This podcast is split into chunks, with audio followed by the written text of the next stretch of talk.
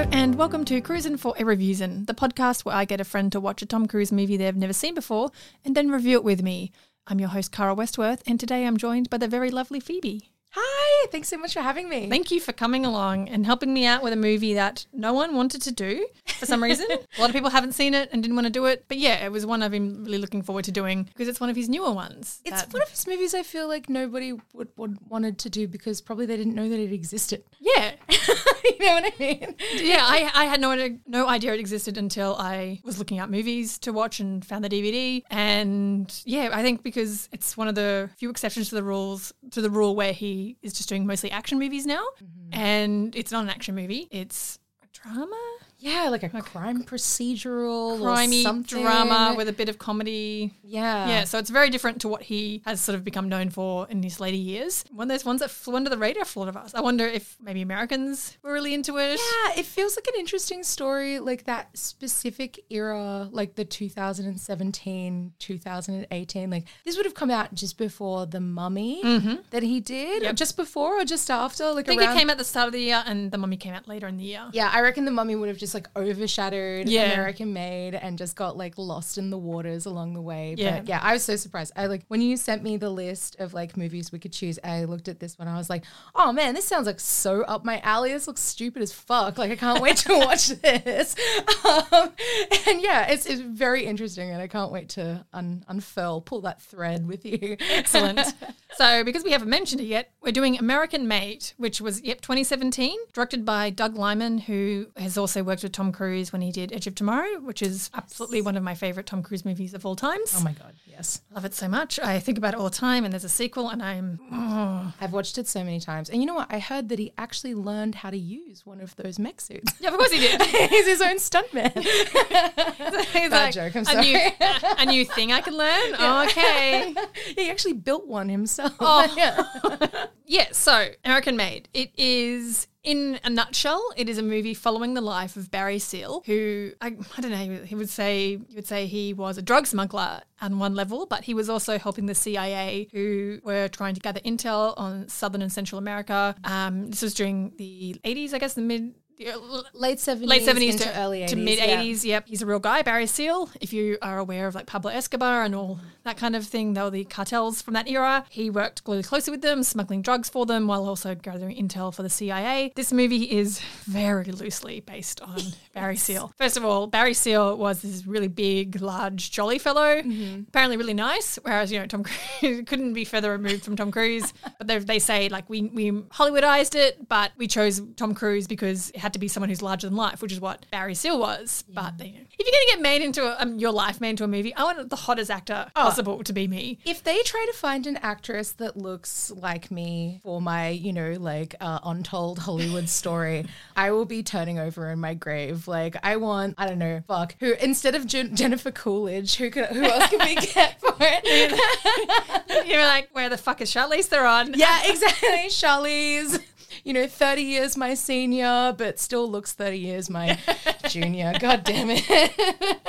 Yeah, so that's the dream is when they do a movie about your life, like the handsomest, hottest person possible plays you. Your life existed, and especially if you're a big like personality and someone who's famous like Barry Seal, we can go look at documentaries and stuff about him and see what he was really like. But Yeah. the Hollywood version, yeah, should be fun. Oh, love it. So we'll go through who's in it. It's like a lot of people in it, but the central cast isn't hectic. No. So Tom Cruise obviously plays Barry Seal. Uh, we have Domhnall Gleeson who plays Monty Schaefer, and we say Schaefer in inverted commas, which will come to light Yes. later on. Sarah Wright plays Barry's wife Lucy. Jesse Plemons is Sheriff Downing. Caleb Landry Jones plays JB, who is the brother-in-law to Barry Seal. And there's a lot of uh, Colombian actors and everything who play, portray people from the cartels, but we don't spend a lot of time with them. I guess it's mostly just with Barry. You don't spend a lot of time with anyone Yeah. in this movie except for Barry and a little bit of Schaefer. yeah. Yeah, even even um Lucy, not a lot because like the kids you barely see. Yeah, totally. kids, yeah. There's like a lot of like kind of tertiary characters in this movie that you don't get to see their inner lives at all. It's Mm. just circulating Yeah. Barry. It's all about Barry.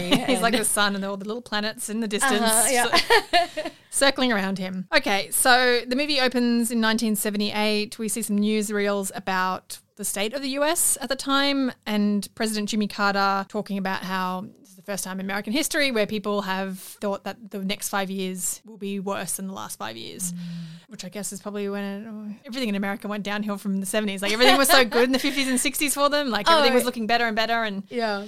yeah. It's one of those movies that has, uh, I think, one of my like most slash least favorite Hollywood tropes, where they like start with the Universal logo and then they do a record scratch and some seventies music starts playing, and then they it show goes the to old the one? seventies Universal logo. It's like, hey, we're not a regular movie. We're like a fucking cool movie, man. record scratch. Like, I think uni- uh, Universal were trying real hard to be something they weren't. Like, I mean, they also have been, been a bit try hard, but like because later in the year, The Mummy came out and they started to do their spooky dark universe. God bless. That everyone's like laughs Rest about it. I'm like, fucking wish that guy had. There was so many good things. I was so excited, except for like fucking Johnny Depp being in one of them. So excited about that dark, dark universe. Yeah, it would have been like a bunch of really good movie world roller coasters, you Yeah. know? and also, like, why try and create an extended universe before you've even started the movie? Like, just See how the fucking first one test the goes, waters, man. idiots. Yeah, I know. Like, if it didn't work for like the most popular movie in the world, The Mummy, Yeah. like starring Brendan Fraser in like the late nineties, if they could not make that a jumping off point, and like every single child in on planet Earth had watched that movie and loved it, like, why do they think that it could have happened? Yeah. With, like Big Russ playing um, it, I was like so excited Jack, to see Jekyll and Mr. Hyde with him. Like, I would have lost my mind. Like, it would have been so good. now trying so hard, like, make it dark universe. Look how edgy we are. And I'm like, all right. If you watch the old Universal Monsters movies, because there's nothing dark or edgy about them. Yeah. Like, I love them, but they're the dumb, dorkiest things in the world. Totally. Yeah. And again, it like that specific reboot, I, and, and to bring it back to this movie, like one of the things that I noticed was the Dark Universe reboot felt like a gritty reboot that should have happened 10 years prior. Yeah. In the same way that this movie has that sort of like, whoa, man, we're not a regular movie, we're a cool movie. We've got like a real gonzo journalism approach to like our editing and like quick cuts and kind of like exposition dumps and stuff, which, like I said before, I'm like, man, this movie would have been awesome in 2005. Yeah. but like it really doesn't feel like a 2017 movie. No, you're um, right. Not to say that I hated it, but it was it was just mood wise very odd. Like it hmm. felt kind of out of place for the the time that it came out. Yeah, I don't know. and would have worked. Like everyone, people have always been obsessed with Escobar and all the cartel Mandala, whatever it's called, whatever the name is, uh, the cartels and everything. It wasn't a certain time that it had to be made, Totally. but yeah, there you go. Did it come out the same time as? Did you say Narco- Narcos? No, I think it must have come out before.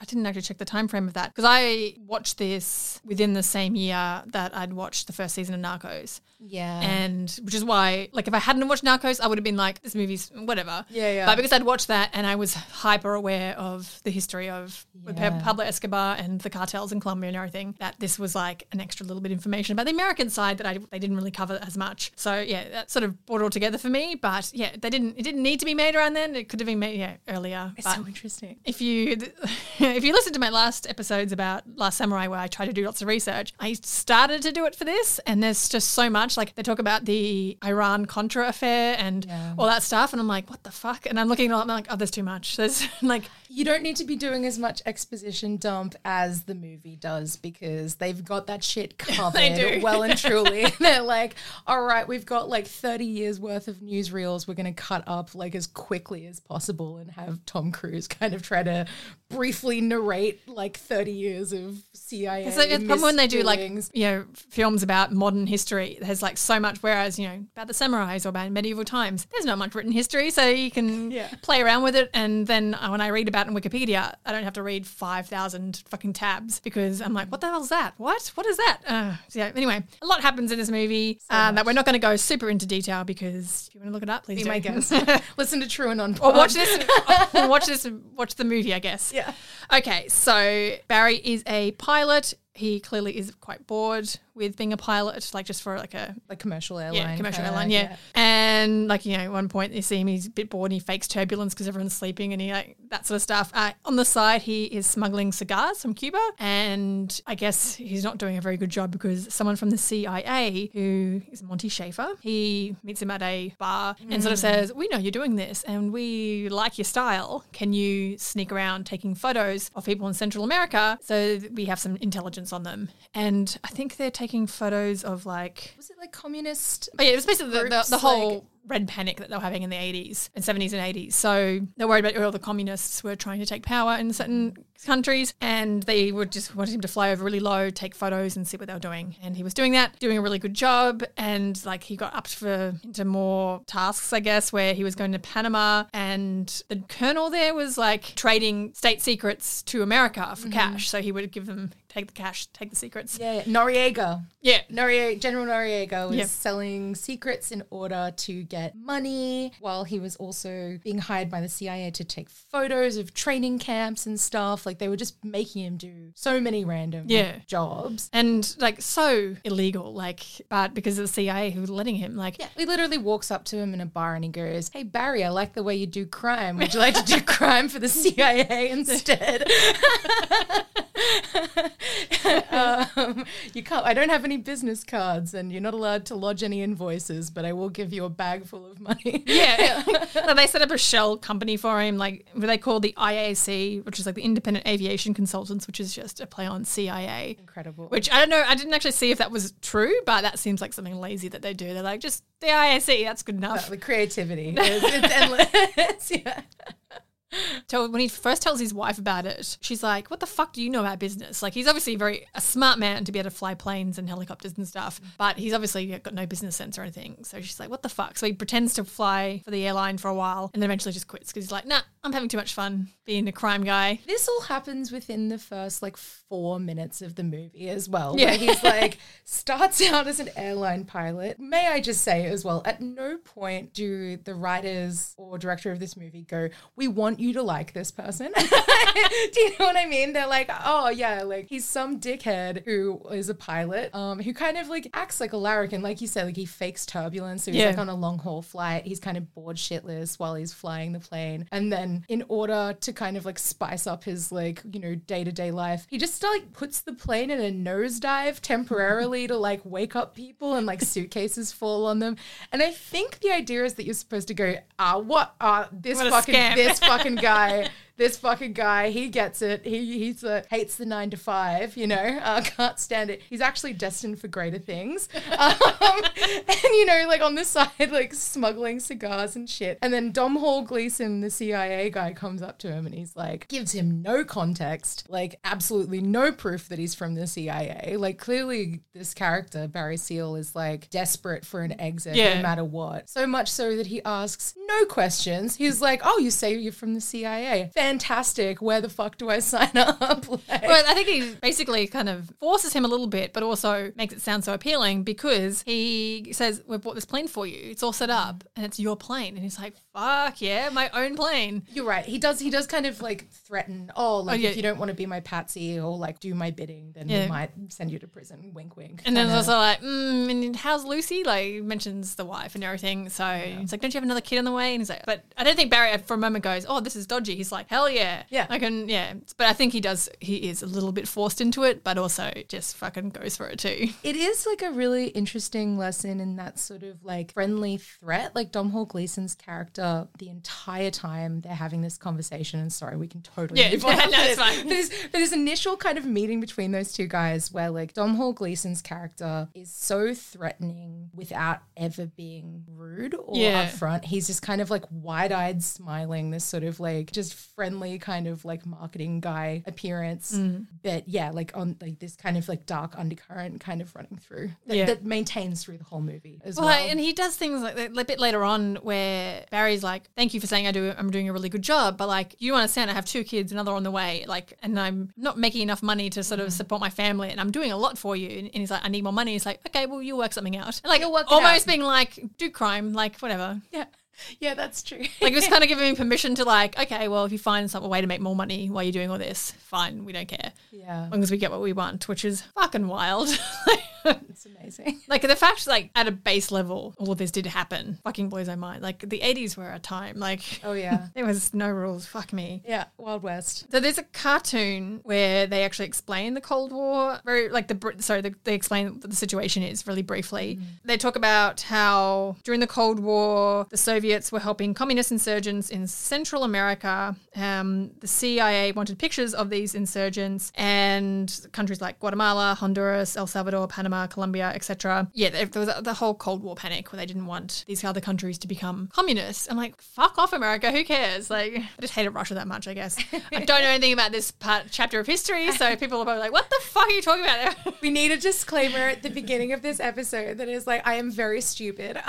So, the whole 80s Cold War thing, I actually do not understand. Like, I would love to, I need a really good documentary that will sit, like dumb it down for me and explain it all. But I love watching Cold War movies as well. Like, it's dense. And also, like, when it comes to this specific part of that like era as well like the see there was this great tweet that was doing the rounds recently that was like if you name three things that the CIA has actively admitted to doing then you sound like a, a complete insane person A conspiracy family- theorist, yeah, yeah. you sound like a, a cons- conspiracy theorist yeah giving weapons to the Taliban and like all this kind of shit in order to kind of stir up trouble in like different countries and that kind of thing like yeah it's it is an incredibly dense part of history that this movie very clumsily tries to like tell the story but also make it seem like an American win yeah. do you know what I mean? Where they're like, listen, they're doing all of these extremely horrible things and ruining people's lives, kind of just letting people die or outright murdering people, but it's set to some great rock music. like yeah, there's gloss over like all of the horrible stuff. Like they briefly talk about what Pablo Escobar did and how he became a terrorist because he didn't like the way his country wasn't letting him do whatever he wanted. And then it's kind of like mm, he's started a war with the government, and they're just like that. That's it. And like meanwhile, he blew up a passenger plane, so he killed one person and killed like 200 people in the process. like this movie kind of dines out on a lot of assumed knowledge. Let's Yes. put it that way. Yes. So it does it does a lot of like kind of little tidbits like that cartoon you mentioned. Yeah. Where it's like, all right, here's like a very brief introduction to the Cold War and America's role in it, and then it also goes, all right, we're going to assume you know everything about the drug cartel in Colombia. Yeah. and Which we're just going to move on from that. Is that all I wonder Yeah. if this movie was marketed just to Americans, kind of thing, mm-hmm. because Americans probably do have more knowledge about that sort of stuff. But then, why would the average American know? I don't know. It's it's one of those things. Like, as as Australians, for some reason, don't know that much about it. My mum's probably like, I know heaps about it. What the fuck are you talking about? But me, as a There's people listening to this right now, like pulling their fucking hair out, just like you dumb bitches. What are you talking about? fucking read a book. Listen, let's get back to the cruise side of things. get- it's the only okay, thing we can really like listen. I'm sorry, I keep branching off into fucking history. I, don't know. It. We've got like the authority on the subject right here. So, like, yeah, he, they showed like a montage of him flying over all these different countries and talking about go flying over countries, almost getting shot down by some of them. Like at one point, he the engine nearly blows up. Random montage of fucking, like talking about his wife, and I'm like, okay, well, this is. Listen. As soon as there's sex in movies, I'm like, disgusting. I don't want to know I about know, it. oh my god! Like covering your partner's eyes. We're like, no, don't look. So, Timothy Cruise, stop that. I actually hate Tom Cruise in sex scenes as well. to me, yeah, I, I don't think of him as being a, I don't know, sexy He person. doesn't have a big sexual energy. Yeah. I don't feel Like I, I wanna, I want him to be like my cool, yeah, my cool best friend who like, teaches me how to stunt drive a Yeah. car, kind of thing. And I will hug him also because I'm like, you made so many good movies, thank you. But otherwise, yeah, like yeah, sex scene. I mean, sex scenes in general made me feel a bit sick. But yeah, Tom Cruise, I'm like, no, I don't want to know about this. I know. Uh, dad, stop it. Especially because he's like a dad, dad age, and is a dad. Oh yeah, he's 21 years older than his girlfriend in this movie. And they didn't even like. And when I say they didn't make choose Tom Cruise to look like, at least, at least they had brown hair. Like at least there was a, Yeah. you know, if you wrote down some of the shared features, you'd be like, okay, fine. But like she and the actual person that she's playing, so different. Like this, Oh, yeah. completely different woman with dark brown hair. Like anyway, it's Nobody wants to see regular people in the movies. Apparently, Never. yeah. Uh, yeah, he he's been pretending to work for TWA. Decides to just give it up. Like just while they're checking all the equipment, he's just like, ah, fuck it, and just leaves. Fails. Which is everyone's dream as well. Like I feel this movie appeals to American, like American men especially, where it's just like, do you just want to fucking go table flip and leave? And like he, he gets to do it and just kind of do things his own way, and like everyone can get fucked. Co- We go to Colombia in 1980. So this is where he starts getting involved with the cartel sort of stuff. Like he's trying to fill up his fuel for his airplane, and it's locked, and he gets basically hustled into a car and taken away. He's like kind of has no choice because they come out and they've got guns in their belts, and then he's like, "Mm, okay. He's uh, actually meeting the Medell. Medellin? Medellin. Medellin. I can't. Yeah, the L- double L's is like, yeah. Also going to butcher this. I butchered Japanese last last time. I'm going to fucking butcher Around the world, baby. Spanish this time. um, I had to write because so one of the leaders of the cartel is his name is written like George, but it's actually Jorge. Yeah. And so I had to I had to write it down because I'm like, you're going to say George like a fucking asshole. asshole. That's not how it's pronounced. So yeah, he meets um, Jorge, uh, Carlos, and Pablo Escobar. So they actual, famously, the leaders of the Medellin cartel. And they basically give him an is too good like an offer that's too good to say no to, which is they need him and his plane to smuggle cocaine back to the US. And they're like, we'll pay you two thousand dollars per kilo, and that is a lot of money. Like in early '80s money, like two thousand dollars a kilo. Like It's it's a fuckload. they seem to think they can smuggle heaps and heaps of cocaine, but he can only take so much in his plane because also they've got the added wonderful, hilarious time of they've got this tiny short runway on top of a mountain, and everyone who's tried to go, has just crashed the plane This immediately. is my favorite part of the entire movie. Mm. This whole sequence where because it's one of the only times in the movie it actually stays still for like 10 minutes. Yeah. The, the whole movie moves so quickly and they're bouncing around and they're like, all right, now it's 1984. Now we're current times where he's filming and narrating himself and chatting about his history and all that kind of stuff. But like in this one sequence, so he's landed in Colombia and you know he's just finished a mission for the CIA where he's taken a bunch of photos and he's done his bribes and all that kind of stuff. He gets pulled aside by the cartel like on the side of the road while he's trying to like fill up gas for his plane and then they basically kidnap him and they do the exact same thing that Domhnall Gleeson did Yeah. which is we love the way that you do crime for the CIA Yeah. would you like to do it for us as well but you know in that very kind of like fiercely friendly way where Yeah. they're like, look, we would love for us to do this friendly, or, you know, if you don't want to be doing this, then we'll just kill you, basically. yeah, like, yeah. uh, there's no threat of prison. This is just, oh, yeah, we'll like throw you off a cliff or whatever. And so he knows that he can't say no. He knows that he's probably got free reign to do crime with other, you know, for other businesses, Yeah. not just the CIA. So he says yes. And he's got this, incre- this incredible sequence where, like you say, they're trying to offload you know, 150 kilos of cocaine and get him to take it up to the States. But they're like got this camp on top of a mountain and the runway is like only a couple of hundred meters or whatever. And so there's all of these crashed planes Yeah. like everywhere.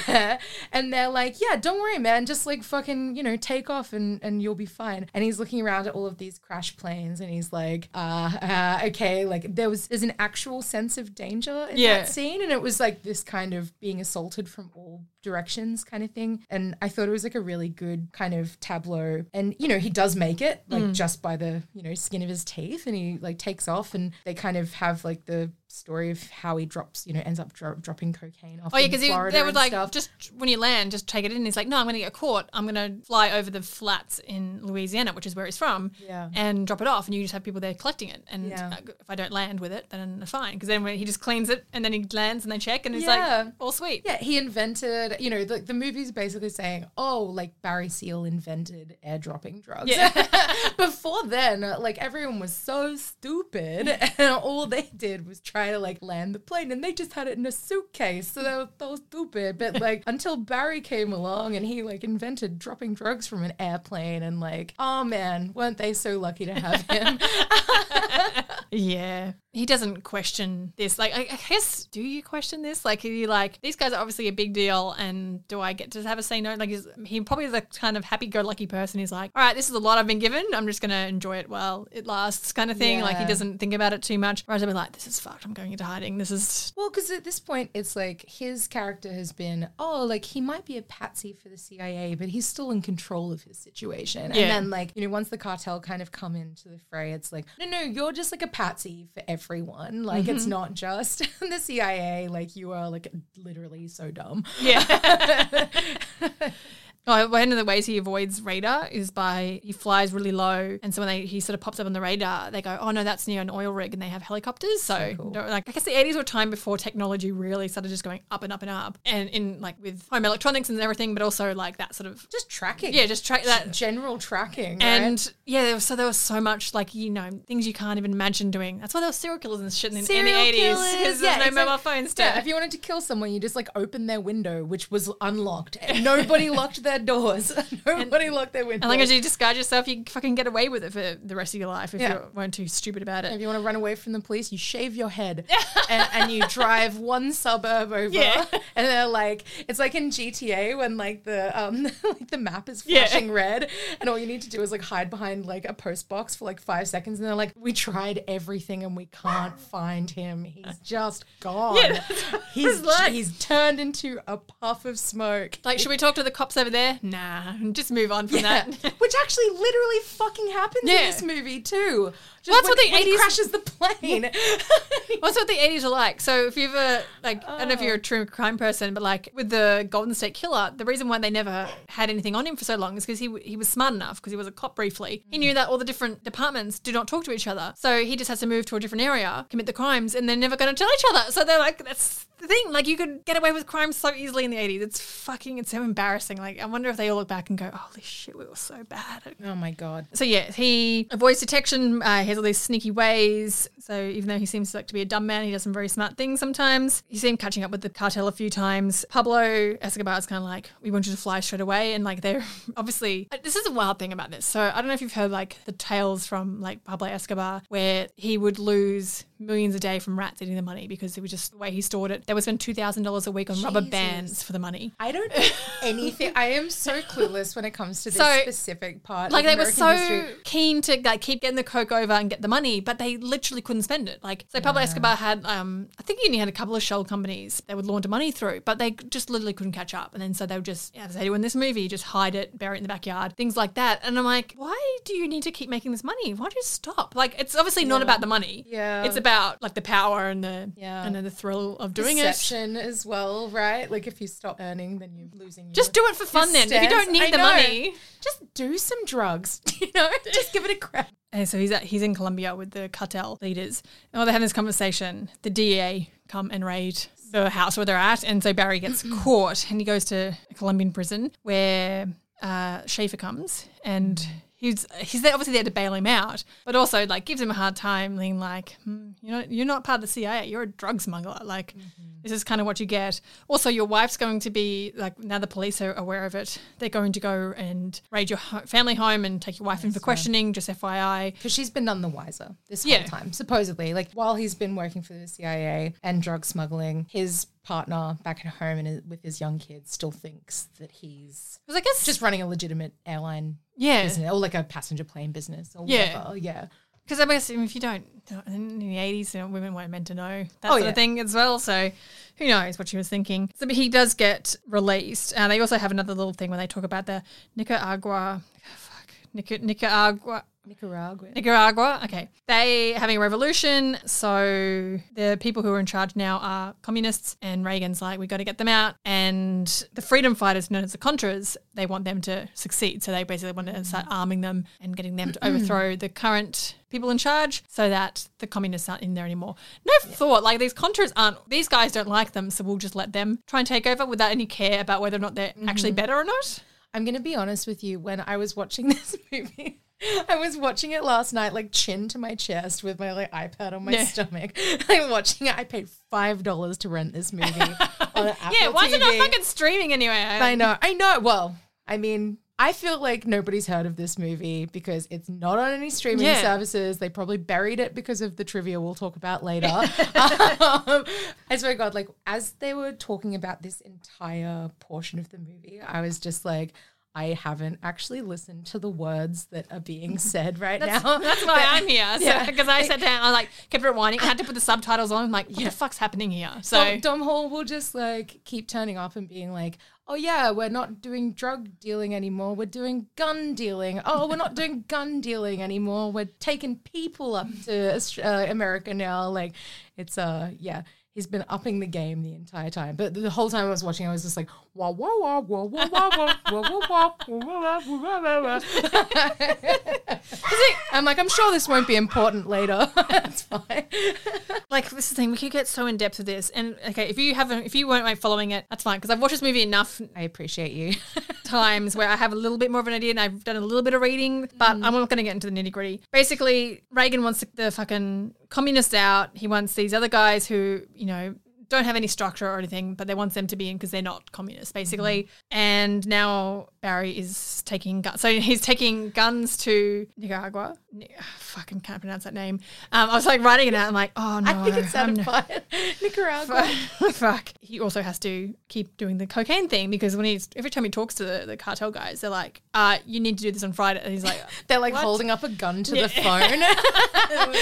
like, listen, buddy. and by this point, it was pretty well known that so the cartel, especially Pablo Escobar, loved car bombs. Like there's Mm-hmm. anyone who pissed him off a little bit, cut him off in traffic, fucking car bomb. Like they would just car bomb. So that would have been in Barry's mind. Like, they don't talk about this part of the movie, but being aware of that, that he would have known like if I have to keep them happy because they were like it's riskier dealing with these guys than it is the CIA. The There's CIA a threat of death constantly ever present. at least the CIA will just like shoot him and be done, whereas there's a risk of him killing other people because the fucking car explodes at any possible time. So Totally. but that said, like this movie, I feel like it's funny how there is this sort of like omnipresent threat of death if he doesn't kind of do the bidding of his captors. Um, but the movie is really toothless, I feel, in that there's really no violence except for the car bombing later in the Yeah. film. Like there's no drug use. There's very little drinking. Like nobody Yeah. smokes There's in just a few- movie.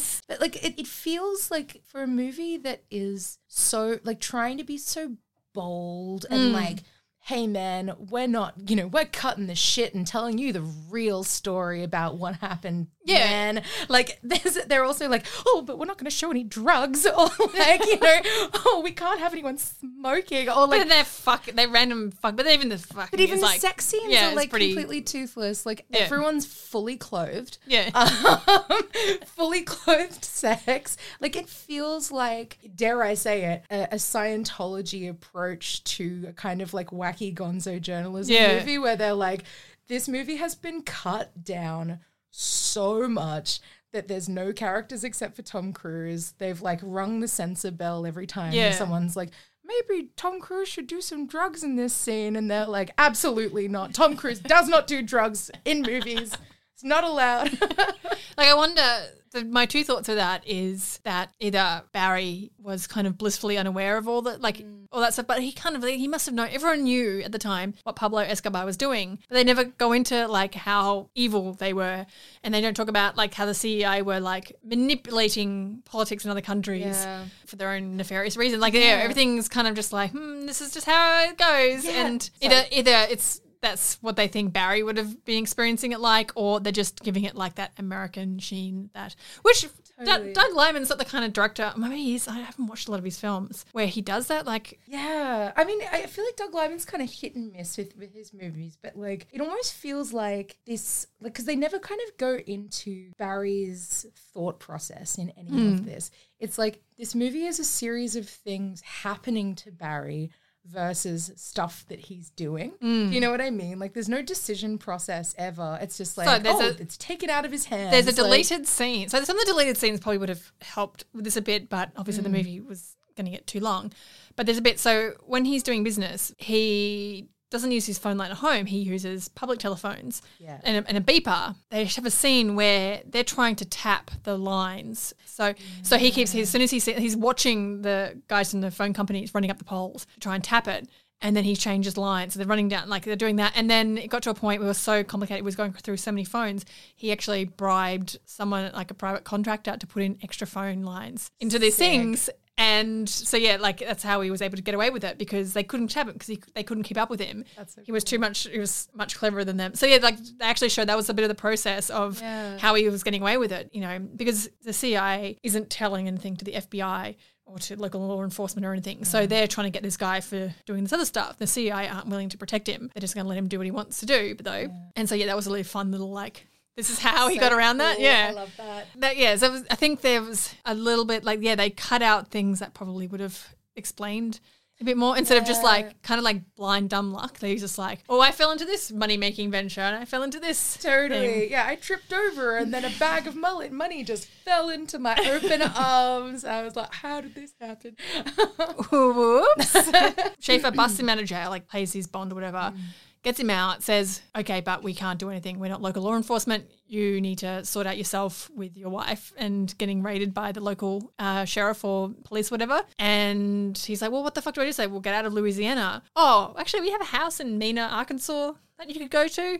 So it was all, I, it's all orchestrated, I guess, because basically they want him to move to Mena, Arkansas, because there is a little airport there like a little single runway with a little one little hangar, but they want him to take that so they can actually ramp up what he's been doing, and which he, he does. And like any, any upset he probably has about the whole moving thing, and like his wife's obviously appalled, like moving to this shitbox house mm-hmm. in the middle of nowhere, and you know just having to, to uphold the whole life because like our kid's having her dance recital tomorrow. He's like, we've got to move right now. Oh, yeah, like that. That's you know classic stressful scene where he like comes home all beat up at like 4 a.m. He's missing a like, tooth. pack your bag right now. We're leaving the house immediately. And like you know the like the wife character or girlfriend character is just like, oh yeah, sure, like.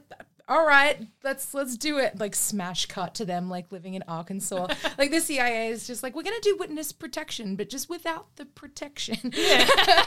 so we're just gonna get you to move to Arkansas. Well, I guess that, that was the thing. They could just be like, well, if you're in a different area, if you're in state, like you're fine. Like Again, but it doesn't yeah. help that the FBI were already onto him, and the FBI Yeah. have jurisdiction across the country. But anyway, if you just close a door and they're on the other side of the Yeah. door, if they can no longer see you, you should be that's good. what it was Yeah. being a criminal in the 70s in America. oh my lord! One of the things he was doing was yeah, taking guns to the Contras. They actually weren't that interested. They actually just wanted money.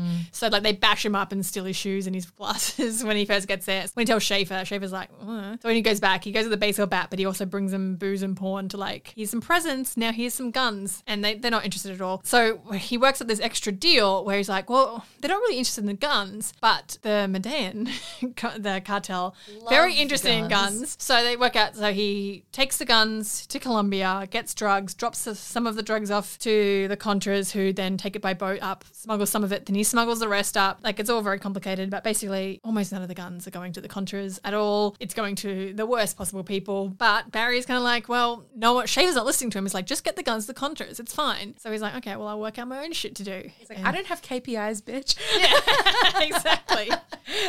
like, and then if you go to my Schafer, like getting in trouble, like, like why is why are there so many guns going to the Medellín? And he's, he's like, I'll make a call. He's like, Barry, what are you doing? And he's like, I'm just doing what you told me to do. Like, there's no accountability or anything like that. It's yeah, fucking wild. He ends up hiring four men to keep up with the workload, who are all pilots as well. So they're all shooting off and doing. And also, um, when he gets all the guns and everything to send to the Contras, he what's his name? Schafer gives him this map and saying these are all the things you need to avoid. Like these are where they can detect you in radar. This is where this thing, the jurisdiction. So he, actually has a specific map that he just flies through. So yeah, that's why they can get away with it. It's just like They just keep upping the ante and upping the danger. Like they kind of keep putting Barry, like the CIA keep putting Barry in these dangerous positions where he gets caught. So the CIA have more on him, so they can keep, you know, extorting him Mm. Yeah. to do more and more dangerous missions that you know are putting him at more risk. He's not getting much money from them, so he has to keep doing yeah. these kinds of other sort of like underbelly jobs in order to maintain his Yeah. now quite extravagant lifestyle in Yeah. Arkansas. yeah.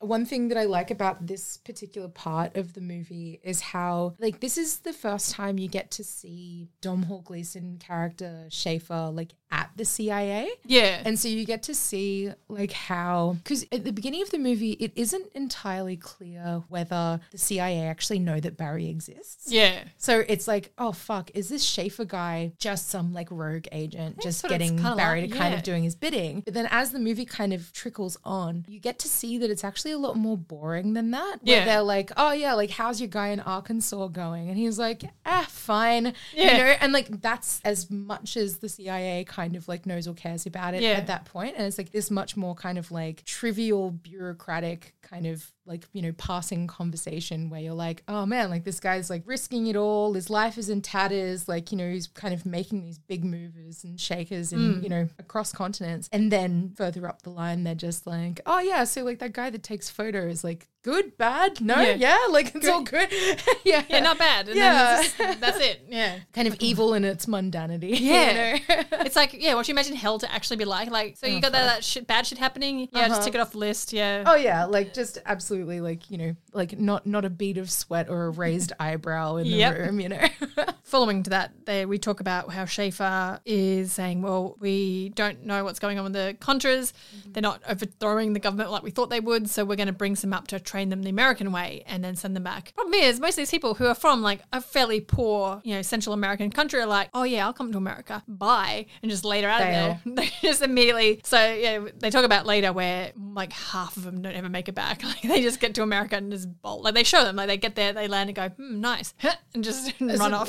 Lot of really good visual gags in this movie. Just a lot of kind of smash cuts to Yeah. that, like those little scenes where it's like they land the plane and then like five people just like like run, uh, Yeah. out, like immediately out of the plane into the bushes. And what does Barry care? Like he's like, fuck. yeah, what, I'm Yeah. doing. I did what you want. Now you you can deal with the fucking nitty gritty of that. no KPIs, Yeah. no checks and balances, as far as the eye can see. So he has to bring so many in because they all keep running off. Talk about fucking stressful. Like, is all that money worth it? Maybe. Well, we see the money's worth it because they actually show them getting the house extension built. So this tiny little like three bedroom house in the middle of nowhere is getting like renoed the fuck out of it. Like she, they've got big TVs, and the house goes from like looking a normal house to this fucking mansion. I don't know mm-hmm. why they didn't just knock it down and start again, but they just they this big pink mansion kind of thing. Oh, Barbie Mansion. It Yeah. looks beautiful. I love it. the big pool and everything. So by now it's the summer of '82. He's gets you know the shell companies to launder money. So he's like shows people they're hiring. She's like, I can't wait to learn about sign printing, sign making, and he's like, Yeah, me too.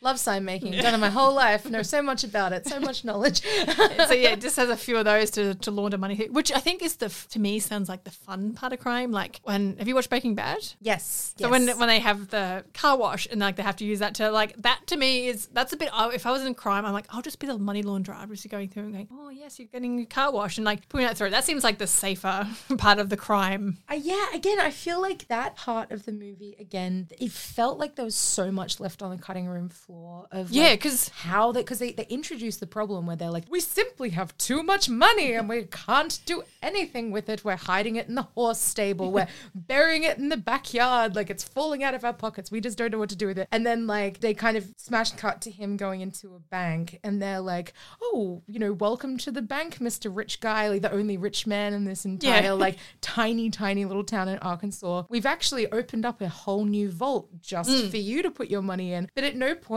does it kind of give any explanation or exposition about like how he's getting away with it. Yeah, It's so- kind of, yeah. And there's a weird bit too, which I was trying to work out and it didn't kind of click for me till later. There is one of the few black characters in this whole movie where he is kind of like looking into it and I work out he's the FBI. FBI, yeah, later. yeah. And he's like, why is all this stuff like happening in Mena, this tiny town in Arkansas? Like, and he goes and sort of looks at it and they kind of don't touch it again until much later. But thread that just gets cut off Yeah. before it even begins. Yeah. And it's so confusing why it's even there. Yeah, it totally sets up this thing of like, oh, the money stuff will be his downfall, and that's how Yeah. they find out when it's like, Actually, oh, no. no, this is completely different. We just did this for funsies. Like, we, we just filmed this bit just cause, you know. he actually goes through how much. I actually wrote down how much money he had at that point, and I was like, I would like to have lots of money so I can buy all the obnoxious things that you can see in this room, more and more of them. But this is Hell yeah. Fuck me. Like he said, I have 10, 10, 12, 15 million in these three different banks in Mena. He had 40 million in Miami, 20 in Panama, seven in lawn bags, eight Samsonites, four buried in the woods. This is all millions of dollars, and 90 pounds of gold. Like that's Amazing. like that's too much money. And like Lucy's like, one of the kids dug up on your bags of money, and there's money flying. He's like, oh, I'll deal with it in the morning. And like, and all of that, you know, like if you break your leg, that's what it costs in America, you know, to get like a split.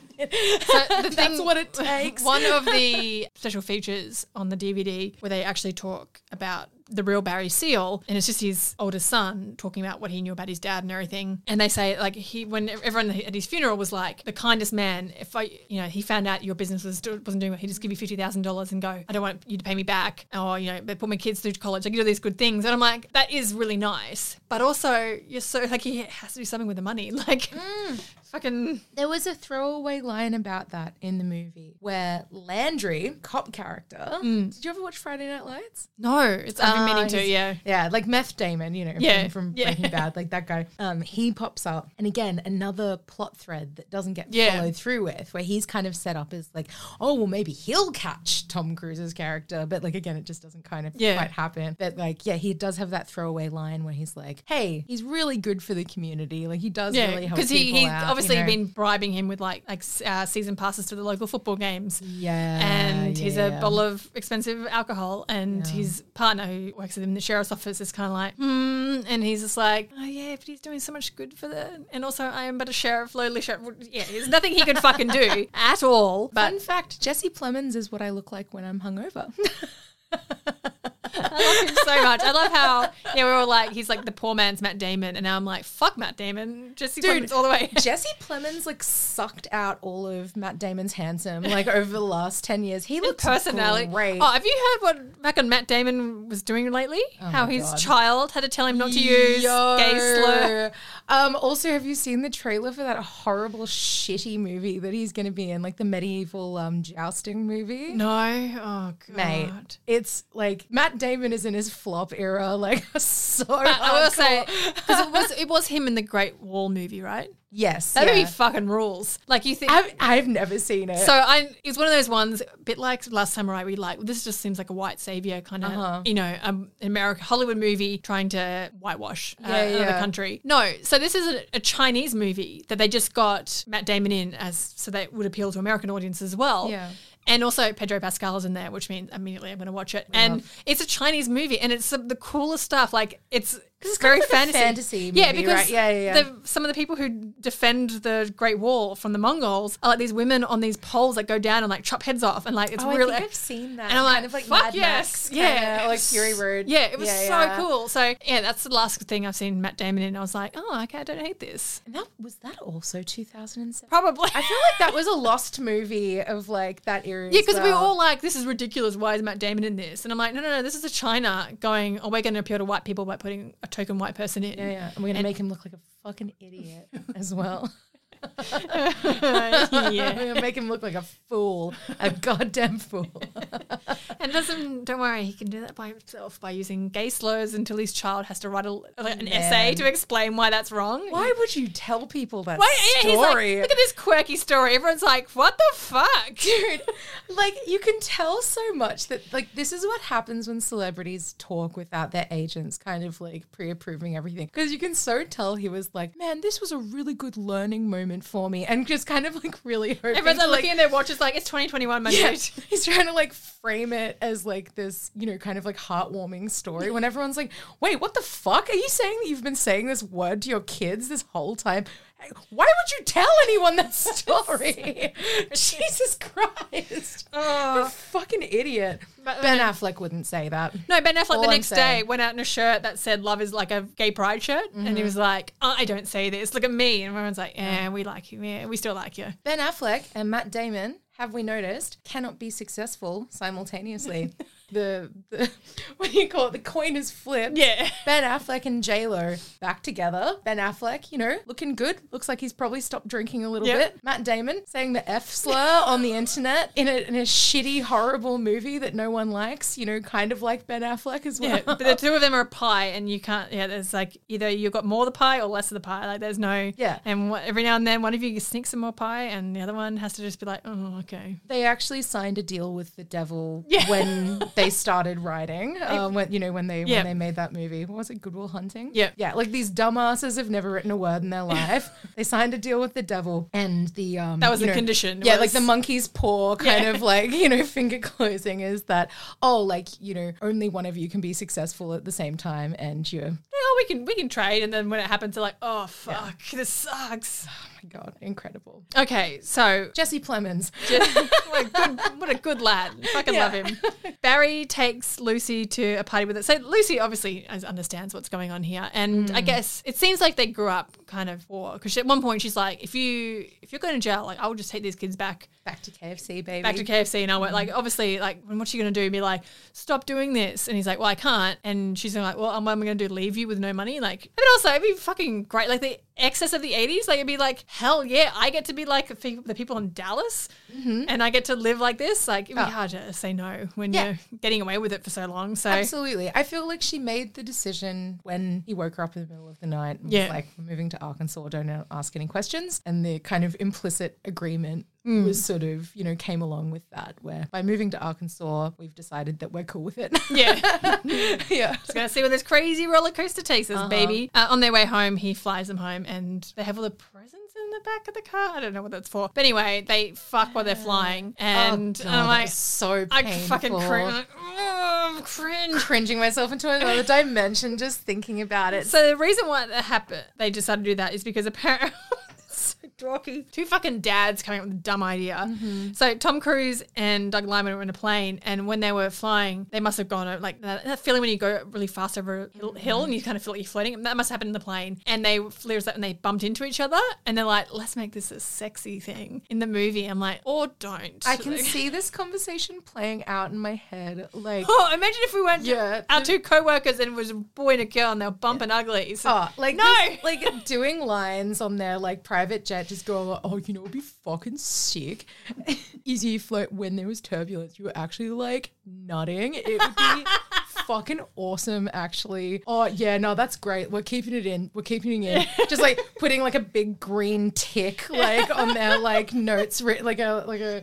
Uh, a script written on a napkin, just like fucking knobheads. It's Oh, so bad. Fucking dweebs.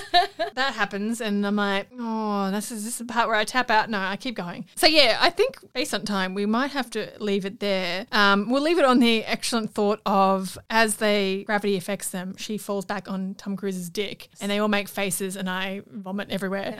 And I'll leave you with that nice, beautiful mental image. And there's so much more to happen. Oh my god, I didn't know we'd have so much to say about this movie. Yeah. Oh yeah, this is the first ten of the movie. I'm, I'm kidding. I'm kidding.